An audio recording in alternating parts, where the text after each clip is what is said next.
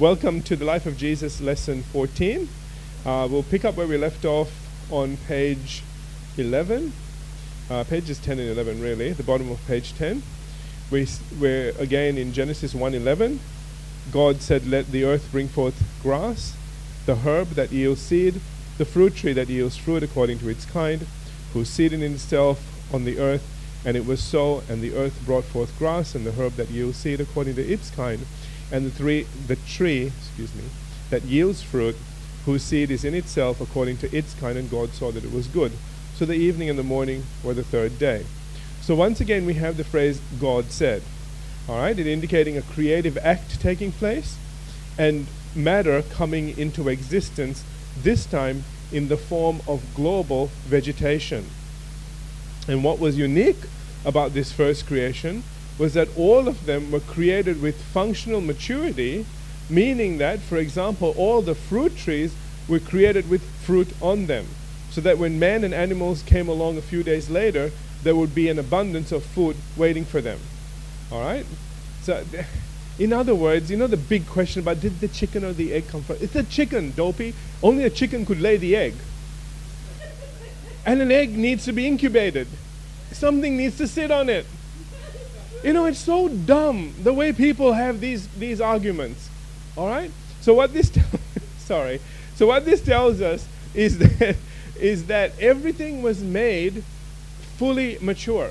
All right? So that see otherwise can you just imagine God creates Adam and Eve and he says from every you know tree in the garden you may eat except for this tree and they go to a tree and they go oh yeah the season's not right we don't have any fruit yet Okay, now how long does it take for the fruit to come, Lord?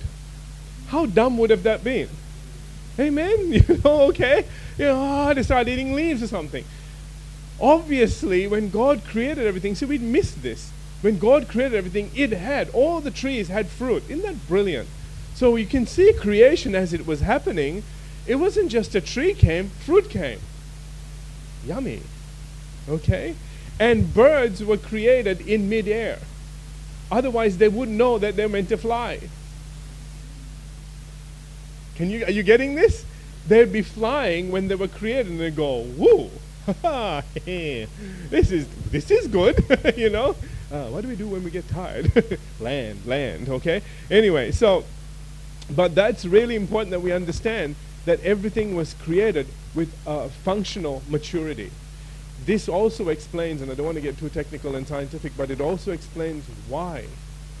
You know, scientists say, well, you know, it would take X number of years for the light from a certain star to reach us and blah, blah, blah, blah, blah. Therefore, you know, uh, creation can't be right because we're seeing stars that it would take almost a million years, you know, for their light to get to us. And if we're seeing them and that, that far away, then obviously the, the universe is millions of years old unless God was smart enough, hello, to put send the light all the way from the star to the planet, create the light beam from the star and say, now keep it going. Just like he made fruit on the tree and said, keep making fruit.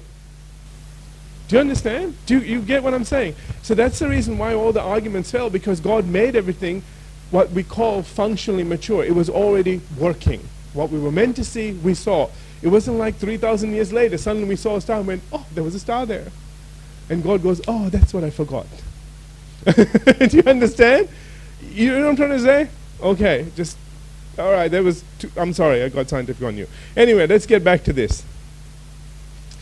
Um, Henry Morris, PhD and professor of applied sciences, confirms all this as he writes It is significant that these plants were made not as seeds, but as full grown plants whose seed was in themselves, which is what it says there. Just as Adam was created a full grown man ready to reproduce. Amen? Are, are you all getting that? Okay. All right. So, interestingly, evidence of plants and animals being created in an instant of time can now be verified scientifically with uh, more and more evidence surfacing every year. Again, I've given you where that's from. All right. What all this tells us is that everything God created was fully functional and engaged in their various activities the moment they were created, with fish swimming, birds flying, and so on. That was the marvel and the miracle of God's creation, not only the Father, but Christ as well. All right, now, Fourth day. Wow, we're doing well.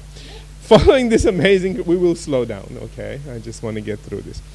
Following this amazing creation, it goes on to say in Genesis chapter 1, verses 14 through 19.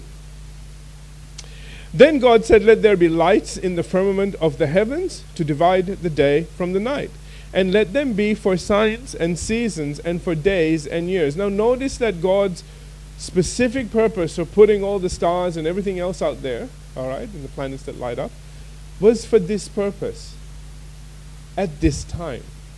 It wasn't for all time. Okay? And I'll talk about that more as we get to it. We need to understand why things were put there. This is why we have this problem between the scientists and you know the religious community, and why the religious community you know believed that we were the center of everything, all right, as far as our planet goes, which wasn't, all right, all right. There's there's uh, I shouldn't get technical on you.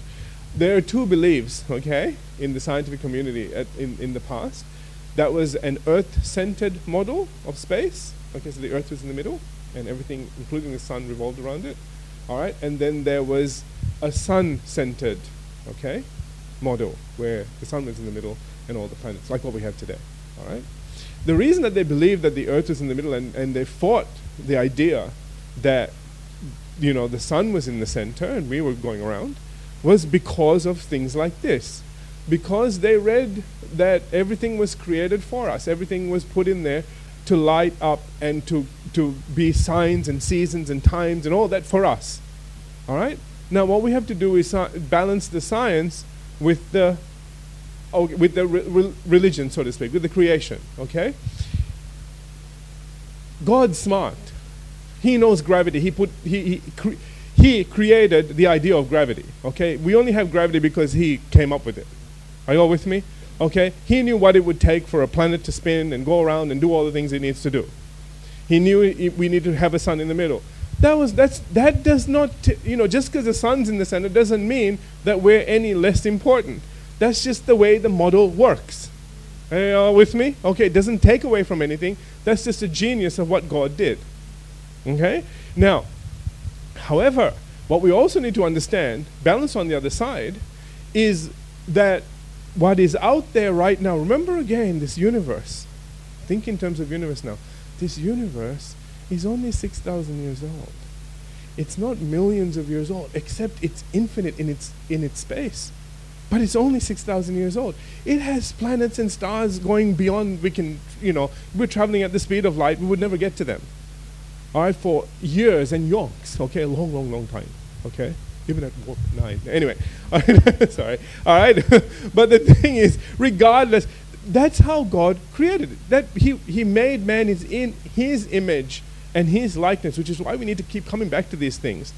He made us as His crowning creation, and He put all of this stuff for us. I believe later on something else is going to happen with them. If He populated this planet, I believe as time goes on, he'll kind of do whatever. And we say, well, you can't have a non carbon based. Oh, shut up. God can make whatever he wants. The only reason that we have this carbon based life form is because God decided that's what was going to happen here. Are you all with me? Okay, he can make anything live anywhere. It's him, it's his creation. So, having said all of that, let's get back to this now. I just want you to understand that these lights were created for us it doesn't take away from the fact that this planet travels around the sun. And we're not in the center. Okay?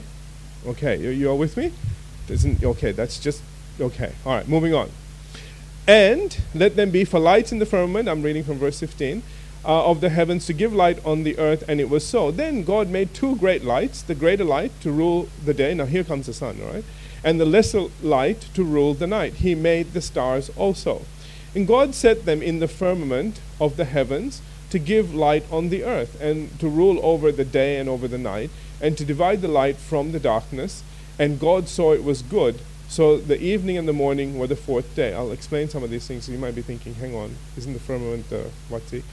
I'll talk to you about that in a minute. There's so much that is mentioned in these verses that we have to look at them one verse at a time, all right? Back to verse 14. Then God said, Let the, there be lights in the firmament of the heavens to divide the day from the night and let them be for signs and seasons and for days and years. First of all, we must remember that all this is from the earth's perspective. So that's the first thing you have to do because we're not in space anymore. All right, now we're on the earth. Are you all with me? Okay, so what is being written is described from here, there, looking up. Okay, that's why so somebody from the earth looking up will, will think that the sun and the moon and everything is sitting on that firmament because you could see it through it. Are you all with me? Okay, and you couldn't get there to see that it was something you saw through somewhere else. Okay, just follow me. See, we're so scientific now and we, we know so much now, it's very hard for us to go back and look at it again, okay, and sort of rethink it in terms of somebody sitting there looking up. That's what they're seeing. They're seeing a sun in the firmament, they're seeing a moon in the firmament, they're seeing the stars in the firmament, because it all came through the firmament. Okay, all right. Moving on. so, for someone on the earth, as God began creating and developing the rest of the universe, it would have been seen through the firmament and therefore as part of it and was in the heavens or the heavens above, the first heaven, and interpreted accordingly. As to the purpose of these lights in the firmament of the heavens, the verse goes on to say that they were to allow us to firstly tell day from night, secondly, as signs for navigation that the wise men used to find Jesus with, remember? thirdly, as ways to mark off seasons, and fourthly, to keep track of time, days and years. All right, so there's a lot of purposes for all of this. Okay? It's interesting how much we use them for, huh? I mean, we navigate with them, we can tell you know, when it's winter and summer, and just by looking up, depending on the constellation that's up there, you can tell, because we're spinning. We're, anyway, you, you all get this? All right. So there's a lot of things we use it for. In verse 15, which is the whole point, God made it that way. It would be terrible if it was all stuck in one place. and nothing moved. And it just was the same. Whenever you looked up, it was a, yeah, it's the same thing. All right? All right. Verse 15, God goes on to say, And let them be for lights in the firmament of the heavens to give light on the earth. And it was so. In other words, in this stage of the universe's development, all the stars, galaxies, and so on have only one purpose, and that is to give light on and to the earth. Okay, and I've said uh, page 13. Of course, in time to come, it is very likely that God will again speak and create all kinds of life on various planets across the universe but only after the total and complete redemption of those after his image and likeness. Us, mankind. Okay, we need to finish this now because we made a mess of it. Following this, verse 16 goes on to describe the creation of the sun, the moon, and the stars, which would have um, included the rest of the planets in our solar system, which would have looked like stars from the earth, saying, Then God made two great lights. Did you get what I just said?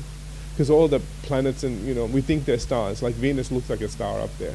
We now know it's a planet. Do you understand? But anyway, okay. So anyway, verse 16. Then God made two great lights: the greater light to rule the day, that's the sun, and the lesser light to rule the night, that's the moon. He made the stars also. I don't know whether yours. You need a space there. I'm sorry about that. Verse 17 through 19 goes on to reiterate the fact that all the lights in the heavens had one only one function at this time and that so it's a reiteration okay and that was to provide light for the earth saying about the lights god set them in the firmament of the heavens to give light on the earth and to rule over the day and over the night and to divide the light from the darkness and god saw that it was good so the evening and the morning were the fourth day now from a scientific astronomical perspective it might interest you to know that for the longest time because of our knowledge of the stars, because the knowledge of our, uh, the stars was so limited, what have I said here? Yeah, limited to what we could see, scientists believe that there were a total of 6,000 stars in the entire universe and they were all alike. That's, that was the theory. Okay? They just believed there was no more than 6,000 stars, that were all alike. Listen to this now.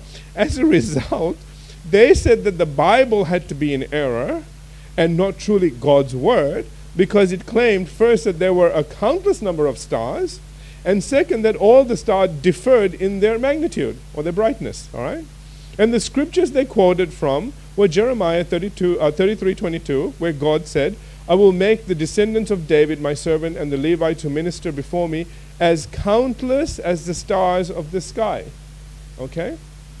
And as a measureless, measureless of the land, the sand of the seashore. Okay? And in 1 Corinthians 15 41, which said, The sun has one kind of glory, while the moon and stars each have another kind, and even the stars differ from each other in their beauty and brightness. Interesting, isn't it? Of course, today, okay, the very scriptures that they said prove the Bible to be incorrect are the very ones that we now use to confirm the validity of the Bible. With science now stating as fact that the number of stars exceed 1 billion and that every star, surprise, surprise, is different. Isn't that something? That's why I keep saying, man, science needs to catch up to God, you know? People say we're backward. It's like, no, you're backward. Get, get to where you can actually, yeah, keep up with us. All right, most exciting of all is what God said in the Bible over 4,000 years ago. This is amazing. In the book of Job, chapter 38, verse 31, and that is he said, Can you bind the cluster of Pleiades or loose the belt of Orion? They looked at that and said, That's not a true statement. Because they didn't believe that could be possible. All right? Only 20 years ago did science finally discover what they thought was impossible. But what the Bible had already stated as fact, and that is that the Pleiades star cluster is actually gravitationally bound. Isn't that incredible? The two, it's gravitationally bound. They didn't think it was possible. And there it is. All right? Once again, proving that the Bible is more scientifically accurate than we ever thought possible. That, that blessed me when I saw that. Okay? Because the, the guy that actually gave that information um, became a Christian because of this. All right? When he discovered it and he found the Bible already said it. What do you do with that? All right. oh, fifth day. Wow. This is good. I'm happy. That brings us to day number five of creation, Genesis chapter 1, verses 20 through 23, going to say, Then God said, Let the waters abound with an abundance of living creatures and let the birds fly above the earth across the face of the firmament of the heavens. So God created great sea creatures and every living thing that moves, which the waters abounded according to their kind, and every winged bird according to its kind. And God saw that it was good. And God blessed them, saying, Be fruitful and multiply, and fill the waters in the seas, and let birds multiply on the earth. So the evening and the morning were the fifth day. now, once this, this starts getting interesting now, okay? Once again, what was so incredible about this was that everything God created again was in motion. The fish were created swimming. So, you know, they didn't create the fish and they were sitting there going, What do we do? Interesting, isn't it? They were created. Sorry, what? Should we jump? Yeah. oh, I like that far, the far side comment, you know? The two fish in the ocean and they're, they're talking to each other and go, What happened to Mac? and you see a fish on the bridge and it's dying, he said, Oh, he jumped. You know how we jump off the bridge into the ocean? the fish jumped off the ocean into the bridge. It was very funny. Anyway, I love things like that. It's my weird sense of humor. Anyways, so they were all created swimming, and the fowl, the birds, were created in mid flight. As this is also when the, this is also when the magnificent sea dragon was created, okay, as well. That's in Job 41. Um, one other significant fact that should be mentioned is that before the fall, none of these creatures fed on each other. They all lived in perfect harmony. To understand how this was possible, Dr. Carl Baugh relates a conversation he had with doc, uh, Dr. William Fife, who witnessed firsthand an experiment conducted by scientists in an aviary which contained a number of birds, a circulating pool of water at the bottom, and the most aggressive, predatory native North American freshwater fish they could find, the trout. which goes for more food and bait than any other fish. The reason why they catch them so easily, all right? To their amazement, the trout stopped eating. And no matter how hard the scientists tried to feed the trout, they just wouldn't eat. This is really interesting, all right? And rather than die of starvation, the trout kept growing larger and larger, well beyond their normal size. So, are you getting the picture? All right, so they have this aviary, they have birds, they have trout at the bottom, all right? They're feeding the trout, trout won't eat. And instead of dropping dead, because they're not eating, they're actually getting bigger and bigger, and much bigger than a normal trout would get. Are you, you get the picture now? Okay. On investigating this unusual event, they found that the bird droppings in the water were actually feeding the trout. And they were so satisfied that they just stopped being predatorial and lived at peace with their environment. So there you go. Okay? See, God made things a certain way. All right? And because of the fall and because of what's happened, things have changed. A lot of things have changed. And things aren't the way they should be. Do you understand? There is now an instinct as well to kill. All right? That came as well. So all of that is in play. But it's really interesting, you know. It's, it, that's why a lot of people sort of say that, you know, man is the only one that kills aimlessly. And without, you know, if an animal generally kills, because it's hungry and it needs to eat. And, you know, this trout are showing that. Interesting, huh? Not true for everything, but again, worthwhile, just a thought. But that's how God created all life on earth to be.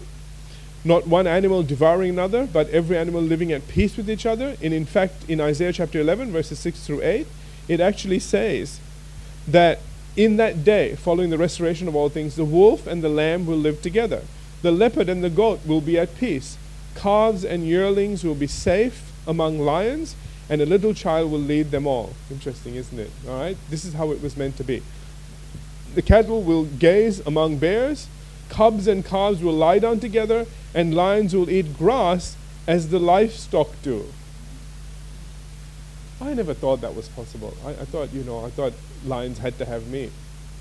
There it is. All right? Babies will crawl safely among poisonous snakes. Yes, a little child will put its hand in the nest of deadly snakes and pull it out unharmed. Of course, this will apply especially on day number six when God created all the animals and, of course, man. Now, returning to our text in Genesis 1:21, notice that it says, "So God created great sea creatures, which the waters, uh, which the waters abounded." This is when the great marine dinosaurs would have been created as well, uh, and which Job chapter 41 makes reference to when it says in verse 1 Can you draw out Leviathan with a fishhook or press down its tongue with a cord? All right? Although some religious scholars who have no knowledge of science believe that this, this to be either a crocodile or a whale, hello, okay, all you need to do is go to Isaiah 27:1, which clearly describes this creature and says, Leviathan, the swiftly moving serpent the coiling, whirling, uh, writhing, excuse me, serpent, the dragon of the sea. So it's, it's not a crocodile. Uh, okay? Are you all here? Okay, it's not a whale either. Added to this, we only, we only have to read further in Job 41, verses 19 through uh, 21, where it goes on to describe this great sea dragon by saying, Out of his mouth go burning lights, sparks of fire shoot out. Interesting, isn't it? Smoke goes out of his nostrils as from a boiling pot, and burning rushes. His breath kindles coals, and a flame goes out of his mouth. Well, it sounds really like a dragon to me. Okay? All right. In his commentary, Professor, Professor Morris says that the Hebrew word translated great sea creatures in Genesis 1:21 is most frequently translated dragon. Evidently, the term includes all large sea creatures, even the monsters of the, oh, excuse me, past. My bad. Could we change that? Put a little T in there. The monsters of the past that are now extinct. All these monsters of the past, although carnivorous after the fall, would have been peaceful, magnificent creatures to be enjoyed by all. Really sad, isn't it? Okay. All right day number six. This is us now, okay? All right, okay. And we have to quit. No. I, got, I, got, I got 10 minutes. So we can, we can do something with 10 minutes. All right, so that brings us to day number six. Again, I, I really want to get through this fairly quickly because I just want you to know what God did, what Jesus did. All right? This is His creation. He did all of this. This came out of His mind, out of His heart. Isn't that something? I mean, out of nothing, He created these things. That's why, you know, when I look at like little animals and I just look at my cat sometimes, you know, and the way they meow and they purr and they do their little things, their little paw dances and everything. I just think all that came from Him. See, I don't see things just for what they are, I see things from where they came. And I think, God, you know, I, I said, Lord, what were you thinking when you made this? You know, you made something so cute and furry and puffy and, you know, there's all these crazy little things. And I thought, wow, how amazing. You know, just the beauty of who Jesus is can be seen in the beauty of creation, which is what Romans is all about. They said even if you didn't know God existed, you would by just looking around you. It all came from somewhere, came from someone. Hmm? Every tree, every leaf, everything. Out of absolutely nothing. That was what was created. Anyway, just want you to see the wonder of this. You know, this is who lives in us. This is who is jealous about us. Jealous in that he doesn't want us to go submitting to a creation that would harm us. That's why there's a, you know, God isn't jealous out of, you know, the, the kind of way that people make us think that he's just all mad all the time and upset and very, you know, fragile and insecure and are you worshiping another God? Who is that God? Who is it? No. okay? It's nothing like that, man. It's just like, you know, it's just, don't be stupid. I made you, I made everything. Don't go worshiping any of the creations. Come to me. Amen? That's why he says, Come to me, all that are heavy laden. And anyway, he says he's the one that will give us rest. So, back to this. That brings us to day number six. Very significant day with Genesis chapter 1, verse 24 through 31 saying, And God said, Let the earth bring forth living creature according to its kind, cattle and creeping thing and beasts of the earth, each according to its kind, and it was so. And God made the beasts of the earth according to its kind, cattle according to its kind, and everything that creeps on the earth according to its kind, and God saw it was good. Then God said, Let us make man in our image, according to our likeness let them have dominion over the fish of the sea, over the birds of the air, and over the cattle, over all the earth, and over every creeping thing that creeps on the earth. So God created man in his own image. In the image of God, he created him, male and female, he created them. Then God blessed them, and God said to them, Be fruitful and multiply. Fill the earth and subdue it. Have dominion over the fish of the sea, over the birds of the air and over every living thing that moves on the earth. And God said, See, I have given you every herb that yields seed, which is on the face of all the earth, and every tree whose fruit yields seed. To you it shall be food. Page 17. Genesis 1:30. Also to every beast of the earth, to every bird of the air, and to everything that creeps on the earth in which there is life, I have given every green herb for food. And it was so. Then God saw everything that he had made, and indeed it was very good. So the evening and the morning were the sixth day. Now, notice that these verses describe two significant events the creation of man and the creation of the animals. Now, because of the amount of information involved in each, excuse me, We'll look at them separately, beginning with the creation of the animals. All right? With verses 24 and 25 saying again, then God, I read all of that because that was all on one day, just so you understand. Okay? All right. So again, here, then God said in verse 24, Let the earth bring forth the living creature according to its kind, cattle and creeping thing and beast of the earth, each according to its kind. And it was so. There was no evolution. Shock horror. okay? Notice everything produced after its kind. It didn't evolve into some other kind. Can I make that statement right now? Okay? Please see some of these things because this answers all the questions. It tells us that if a certain kind was made, it could um, adapt to its environment, but it wouldn't evolve. Do you understand the difference? All right? So it could have a bigger beak, or it could change its color, or it could do different things. But it would not, a frog would not turn out to be a dog one day. All right? And you go, oh, Froggy, what happened, man? I evolved. No, okay? Uh, okay, so your dog is never going to become a frog. Your frog is never going to become a dog, or you know, your cat's not going to become a rooster, and one day you're Kentucky Fried Chicken. It's not happening. Kenny who the dinosaur? oh, don't go there. All right, all right. So God made very specific. It's very interesting. You know, they've they've tried to cause things to become something else. It's really interesting. Apparently, all you have to do, and I can't remember the numbers now. It's been quite a while um, if you change, even if it's, I think, about a 3% change or something, it dies. It cannot evolve. Now, if the thing cannot change, and if you try to change it and make it something else, and it dies, what does that tell you? Before it became something else, it would have died. Hence, no evolution. Duh. Anyway, you know, I, oh, anyway. Like I said, it's a belief. That's the problem that we have. It's not science it's a belief. That's a problem we're always going to face in trying to talk to people.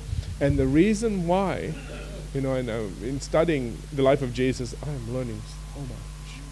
You know, I, I look at the way Jesus approaches Nicodemus, and I'm not there yet. I'm so close to it now. Thank God.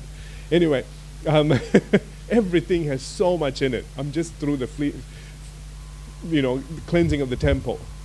My God, the things involved in that.